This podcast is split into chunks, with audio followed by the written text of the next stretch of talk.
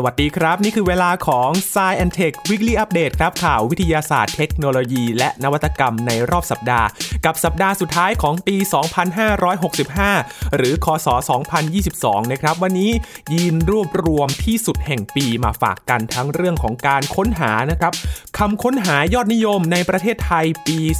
2565 คนไทยนั้นชอบค้นคำว่าอะไรกันบ้าง และคำศัพท์สุดฮิตในโซเชียลนะครับที่พูดถึงมากที่สุดในปีนี้ จะมีอะไรกันคำเหล่านี้ คุณผู้ฟังคุ้นเคยกันหรือไม่ และปิดท้ายด้วยเรื่องของรหัสผ่าน ยอดนิยมประจำปี 2022 ซึ่งเรื่องยอดนิยมนี้ไม่ใช่เรื่องดีสักเท่าไหร่นะครับ เพราะว่าเป็นรหัสผ่านที่ใช้กันมากที่สุดและ ทำให้เสี่ยงต่อการถูกแฮ็กมากที่สุดด้วย ทั้งหมดนี้ติดตามได้ใน s ซ e and Tech Weekly Update สัปดาห์นี้ครับ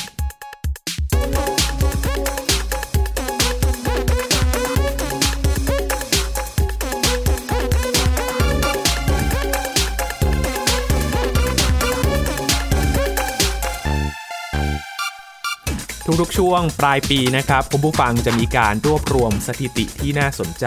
ในเรื่องต่างๆ มากมายครับ เช่นเดียวกับเรื่องวิทยาศาสตร์และเทคโนโลยีนะครับก็มีการเก็บสถิติกันไว้ โดยเฉพาะในโลกออนไลน์เนี่ยมีการเก็บข้อมูลการใช้ และดูพฤติกรรมว่าแต่ละปีนั้นเนี่ยผู้ใช้ออนไลน์มีความสนใจในเรื่องอะไรบ้างที่เป็นกระแส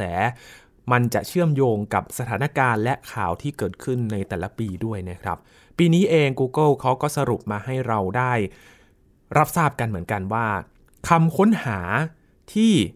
ผู้คนทั่วโลก เข้าไปใน Search Engine ของ Google นั้นเนี่ยมีการค้นหาในเรื่องอะไรมากที่สุดก็จะมีการจัดเป็นหมวดหมู่ไปนะครับ รวมถึงมีการสรุปคำยอดนิยมที่ค้นหากันมากที่สุดในแต่ละพื้นที่ด้วย ทั่วโลกก็จะมีรูปแบบหนึ่ง แต่ละประเทศก็จะมีอีกรูปแบบหนึ่ง ซึ่งสะท้อนเหตุการณ์ที่เกิดขึ้นในบ้านเมืองแต่ละประเทศได้เป็นอย่างดีเลยนะครับ วันนี้มาเริ่มจากประเทศไทยกันก่อน ว่าคำค้นหาที่คนไทยนิยมไปค้นหากันใน Google ภาษาไทยเนี่ยมันจะมีคำว่าอะไรกันบ้าง และคุณผู้ฟังพอฟังแล้ว ได้ไปค้นหาคำเหล่านี้กันหรือเปล่านะครับ เขาบอกว่า ปี 2565 เนี่ยมันเป็นปีแห่งคอนเสิร์ตครับคุณผู้ฟัง เพราะว่าคอนเสิร์ตนั้นกลับมาจัดแล้วก็คึกคักมากมาย ศิลปินต่างชาติที่เข้ามาเจาะตลาดประเทศไทยก็กลับมาอีกครั้งหนึ่งสร้างความสุขให้กับแฟนๆ เป็นอย่างมากเลยนะครับ โดยเฉพาะช่วงครึ่งปีหลังเนี่ยเรียกได้ว่า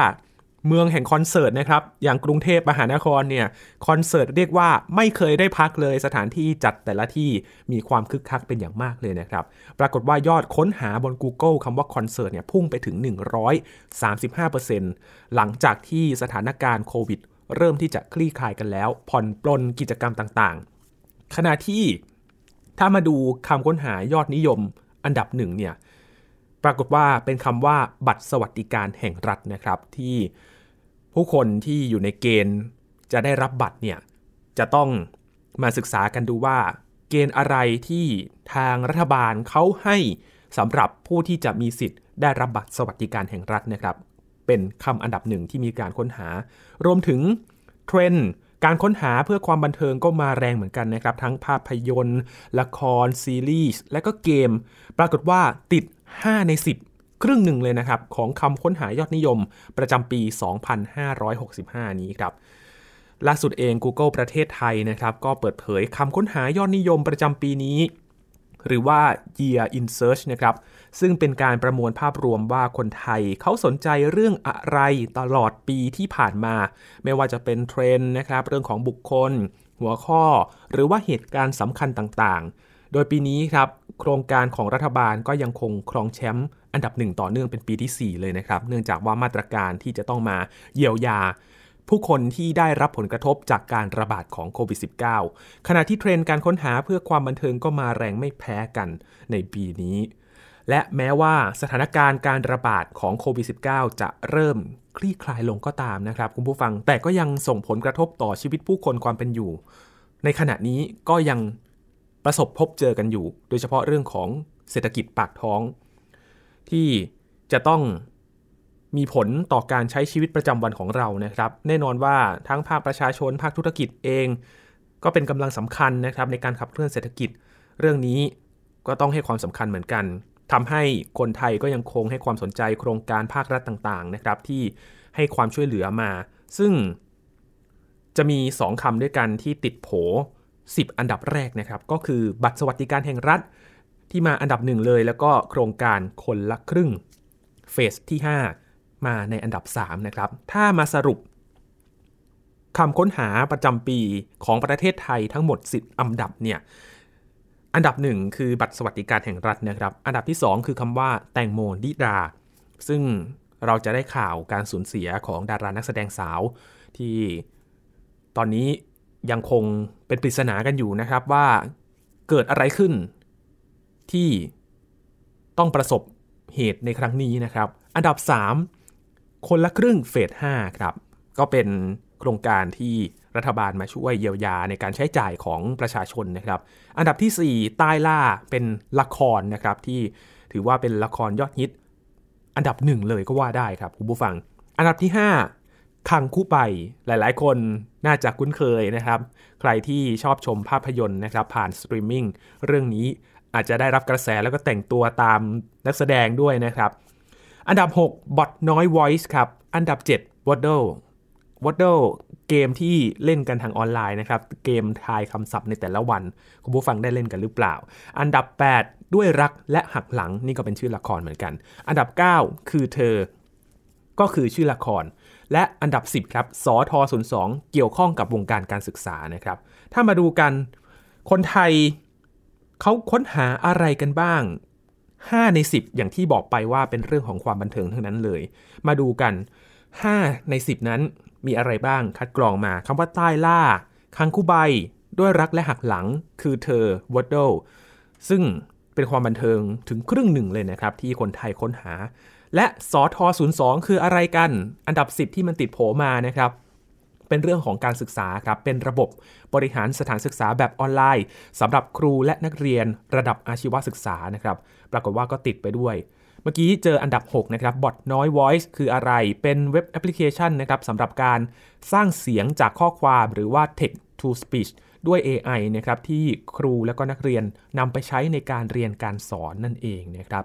ช่วงที่ผ่านมายังมีการเรียนออนไลน์กันอยู่ เพราะฉะนั้น เจ้าระบบบอทน้อยเนี่ย ก็นำมาใช้ในการที่จะแปลงเสียงจากข้อความนะครับ ที่เราอ่านกันทางออนไลน์เนี่ยบางคนอาจจะใช้เวลาอ่านกันนานสักหน่อยก็เลยใช้ AI ตัวนี้นะครับ บางเว็บไซต์ก็มีแล้วไทย PBS ก็มีนะครับ เข้าไปใช้บริการกันได้ Text to Speech ให้กดเพลย์อ่านข่าวให้ฟังก็ได้เช่นเดียวกัน นี่คือคำว่าบอทน้อยที่ติดอันดับ 6 นะครับ ถ้ามารวม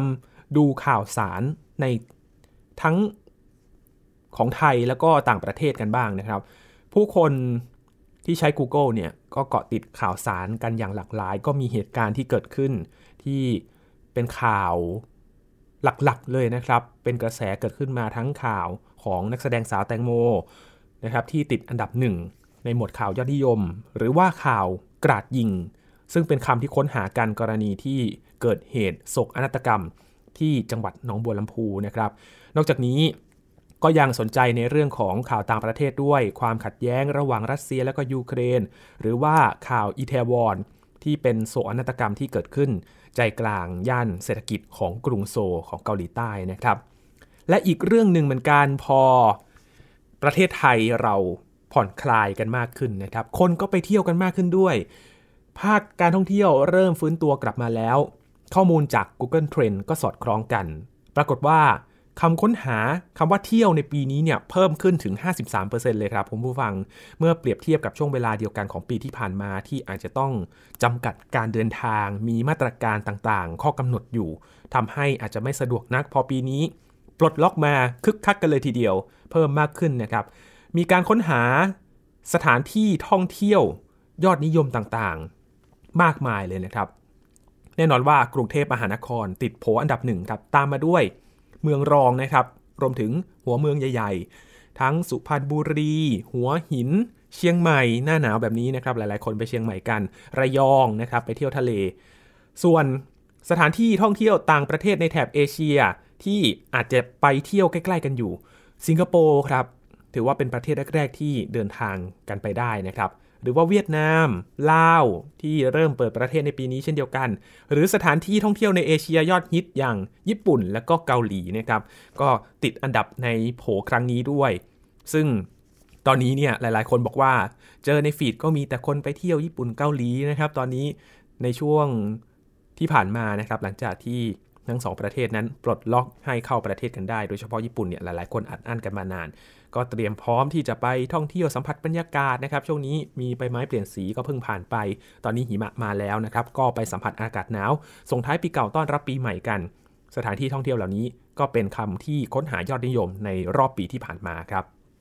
และที่ยินเกินไปเมื่อช่วงต้นๆก็คือว่าปี 2565 เนี่ยเป็นปีแห่งการ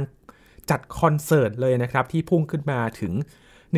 135%ของคำค้นหาที่เกิดขึ้นในปีนี้ หลังจากที่อีเวนต์ต่างๆ เริ่มกลับมาจัดกันได้แล้ว ที่ปลดล็อกเรื่องของ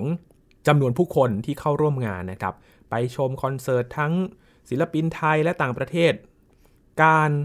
ชมผ่านออนไลน์ก็ลดลง เพราะว่าเริ่มที่จะออนไซต์กันได้แล้วคำว่าคอนเสิร์ตก็เป็นคำที่ยอดนิยมในปีนี้เหมือนกันนะครับ อย่างเช่นคอนเสิร์ตจัสติน จัสตินบีเบอร์นะครับที่มีแผนว่าจะจัดคอนเสิร์ตในประเทศไทย แต่ว่าก็มีเหตุเรื่องของสุขภาพอาจจะต้องเลื่อนไปก่อน หรือว่าคอนเสิร์ตกามิกาเซ่ในปีนี้นะครับกามิกาเซ่2022 ค่ายเพลงวัยรุ่นสำหรับใครที่เติบโตมากับกามิกาเซ่นะครับก็ไปรำลึกความหลังกันในช่วงที่ผ่านมาหลังจากที่คอนเสิร์ตนี้ก็ได้รับผลกระทบจากโควิด -19 เหมือนกันเลื่อนมาหลายครั้งแล้ว คอนเสิร์ตพี่เบิร์ดนะครับ ซึ่งก็จัดคอนเสิร์ตใหญ่ในปีนี้ คอนเสิร์ต BTS คอนเสิร์ต Blackpink ที่จะจัดขึ้นในต้นปีหน้า ก็เป็นคำยอดนิยม 1 ใน 5 ที่ค้นหากันในปีนี้นะครับ และนอกจากหมวดต่างๆที่บอกไปแล้วนะครับ คนไทยยังเข้ามาค้นหาวิธีต่างๆ how to นะครับ ที่จะดูใน Google ว่าวิธีการต่างๆเนี่ยจะต้องทำอย่างไรกันบ้าง แน่นอนว่าเรื่องของโควิด -19 พอประกาศให้เป็นโรคประจำถิ่นขึ้นมา เริ่มที่จะปรับเปลี่ยนในการตรวจโควิด -19 ไม่ต้องไปที่โรงพยาบาลแล้วตรวจด้วย ATK หาซื้อ ATK ที่ไหนดี หรือว่าตรวจ ATK ต้องตรวจอย่างไรนะครับ เพื่อที่จะดูแลตัวเองแล้วก็คนรอบข้าง ปรากฏว่าวิธีตรวจ ATK เป็นอันดับหนึ่งในหมวด How to นะครับ หรือว่า วิธีลงทะเบียนบัตรสวัสดิการแห่งรัฐ วิธีการรักษาโควิด วิธีเล่นรูบิก เจ้าลูกบาศนะครับที่มี 9 ช่องบิดไปบิดมา วิธีทำข้าวเหนียวมูลมะม่วง ก็ติดอันดับด้วยในปีนี้เช่นเดียวกัน เอ๊ะคำนี้มันมาจากไหน แน่นอนว่าหลังจากที่มิลลินะครับศิลปินชาวไทยไปแสดงคอนเสิร์ตที่สหรัฐอเมริกา เขานำข้าวเหนียวมะม่วงไปกินโชว์ที่คอนเสิร์ต สร้างกระแสให้คนไทยนั้นอยากกินข้าวเหนียวมะม่วงกันมากขึ้น ช่วงเวลานั้นเนี่ยคนเข้าไปหาซื้อข้าวเหนียวมะม่วงกันทั่วตลาดเลยนะครับ กดสั่งกันออนไลน์ โอ้โหคึกคักกันมากจนบางร้านเนี่ยขายหมดเร็วกว่าที่เคยขายมา เลยต้องหาวิธีทำเองเลยนะครับ วิธีทำข้าวเหนียวมูลมะม่วงขึ้นมา นี่ก็เป็นอีกเรื่องหนึ่งที่ค้นหากันในตอนนี้นะครับ ไปสอบถามจากหัวหน้าฝ่ายการตลาดของ Google ประเทศไทยครับ คุณสารณีบุญฤทธิ์ธงชัย บอกว่า Google Search เนี่ยเป็นช่องทางหนึ่งที่คนไทยจำนวนหลายล้าน เลือกที่จะใช้ค้นหาข้อมูลนะครับ ดังนั้นเทรนด์การค้นหาแต่ละปีจึงแสดงให้เห็นถึงสิ่งที่คนไทยให้ความสนใจเป็นอันดับต้นๆเลย นอกจากจะมีความน่าสนใจที่แตกต่างกันไปแล้ว ยังทำให้เกิดไอเดียในการลองทำสิ่งใหม่ๆ เช่น การทำสูตรอาหารใหม่ๆ พอต้อง work from home กันใช่ไหมครับ หาวิธีทำอาหารที่ทำเองกันมากขึ้น หรือว่าดูความบันเทิงรายการใหม่ ๆ กันมากขึ้น ขณะเดียวกันเอง ก็ยังทำให้ผู้คนได้กลับมาทบทวนสิ่งต่างๆ ที่เกิดขึ้นในชีวิตของพวกเขาตลอดปีที่ผ่านมาด้วยและผู้ประกอบการแม้กระทั่งครีเอเตอร์เองก็ยังสามารถนำข้อมูลเหล่านี้นะครับไปต่อยอดทางธุรกิจ เป็นไอเดียในการสร้างสรรค์เนื้อหาต่างๆ เช่น หมวดวิธีการเนี่ยพอคนอยากจะรู้ว่าทำวิธีอะไรดีทำข้าวเหนียวมะม่วงทำคลิป การทำข้าวเหนียวมะม่วงดูไหม เพื่อที่จะดึงดูดผู้ชมแบบนี้นะครับ หรือว่าร้านอาหารเทรนตอนนี้เนี่ยเป็นยังไง ผู้คนเขาสนใจอาหารประเภทอะไร ร้านอาหารก็สามารถดึง ความต้องการเหล่านี้ไปสร้างสรรค์เมนูอาหารเพื่อที่จะดึงดูดผู้ใช้บริการกันได้นะครับ นอกจากนี้แล้วยังมีการประมวลคำค้นหายอดนิยมจากทั่วโลกด้วย ที่สามารถไปดูเพิ่มเติมกันได้นะครับสำหรับ Year in Search ทั้งประเทศไทยแล้วก็ประเทศอื่นๆ มีหลายหมวดเลยนะครับ ค้นหาได้ที่ yearinsearch.google/trends นะครับ มีเทรนด์ต่างๆ ที่เกิดขึ้นมากมาย นี่คือ Year in Search ในปี 2022 นะครับ ที่ทาง Google เขาสรุปมาครับ และมาดูอีกเรื่องหนึ่งครับคำศัพท์สุดฮิตที่พูดถึงมากที่สุดในโซเชียลมีเดียบางครั้งเนี่ย มันมีคำศัพท์ใหม่จนเราตามไม่ทันกันเลยนะครับ คุณผู้ฟังทั้งในโซเชียลมีเดียโดยเฉพาะ TikTok เนี่ยเอาไปพูดกันอะไรบางที ผู้ใหญ่ก็งงครับว่า มันมาจากไหน หรือว่า คนรุ่นใหม่บางคนก็งงนะครับ อาจจะต้องตามกันอีกสักนิดหนึ่งว่าคืออะไรต้องไปดูในโซเชียลมีเดียกันว่า เอ๊ะ มันมาจากอะไรกันแน่ บางคำยินก็ไม่รู้เหมือนกันนะครับ ต้องไปค้นหาใน Google เหมือนกันครับว่า มันมาจากอะไร ปรากฏว่าคำแรกนะครับ ที่มี engagement มากที่สุด เป็นการสำรวจโดยบริษัท White Size ประเทศไทยครับสำรวจโดยรวบรวมคำศัพท์ทั้งหมดกว่า 100คำผ่านเครื่องมือ Social Eye ตั้งแต่วันที่ 1 มกราคมถึง 15 ธันวาคมที่ผ่านมานะครับ หยิบ 20 อันดับแรกมาให้ฟังกัน อันดับหนึ่งตัวแม่ครับ ตัวแม่หมายถึงว่า โอ้โห ฉันเด่นเรื่องนี้ ฉันเก่งเรื่องนี้ ฉันจะโชว์นะครับ แล้วช่วงปลายปีเนี่ยมันมีคำสร้อยมาอีก ตัวแม่จะแคร์เพื่อ คือทำอะไรจะแคร์เพื่ออะไรแบบนี้นะครับ นี่ก็เป็นคำที่พูดกันในปัจจุบันตัวแม่นะครับ อันดับ 2 แม่ที่ไม่ใช่แม่ไม่เอกครับ แม่ที่ออกเสียงยาวๆนะครับ อันนี้เป็นแม่ที่เติมไมตรีเข้าไป เป็นคำที่เกิดจากกระแสต่อเนื่องกับข่าวคุณแตงโมนั่นเองนะครับ อันนี้ก็มาขยายความกันนิดนึงว่าคืออะไร อันดับ 3 ตัวตึงครับ ตัวตึงอันนี้ก็พูดถึงเหมือนกันตัวตึงในเรื่องต่างๆ ตัวตึงหมายถึงว่า ฉันเก่งในเรื่องนี้เนี่ย เป็นตัวตึงในด้านนี้เองก็ถูกพูดถึงมาเป็นอันดับ 3 นะครับ อันดับ 4 แน่นะวิ งานไม่ใหญ่แน่นะวินะครับ ที่เป็นบทสนทนาในละครเรื่องหนึ่งนะครับ แล้วก็นำมาเล่นกันใน TikTok ว่างานไม่ใหญ่แน่นะวินะครับ โดยจะเน้นเรื่องของการแต่งตัวนะครับ บอกว่างานเบาๆ สบายๆ ไม่ใหญ่หรอก แต่ว่าแต่งตัวจัดเต็มเหลือเกินนะครับ โอ้โห เอามาพูดกัน ก็เลยมีคำว่าแน่นะวิเกิดขึ้นคำที่ 5 ครับ ฉลามชอบงับคุณนะก็กลายเป็นเพลงนะครับ ตอนแรกมันมาจากคำใน Tik t o อกก่อนว่า ฉลามชอบงับคุณ แต่ผมชอบคุณงับนะครับ เอามาพูดกัน อันดับ 6 แบบตะโกนครับ รู้สึกว่าผู้ธรรมดามัน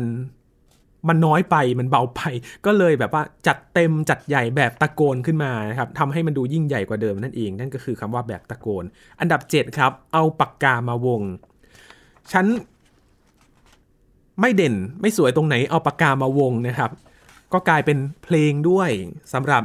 คำคำนี้นะครับ เอาปากกามาวงเนี่ยไม่เหมือนตรงไหนเอาปากกามาวงแบบนี้นะครับ ก็เป็นคำที่ฮิตกัน อันดับ 8 เต็มคาราเบลเลยครับ เต็มคาราเบลก็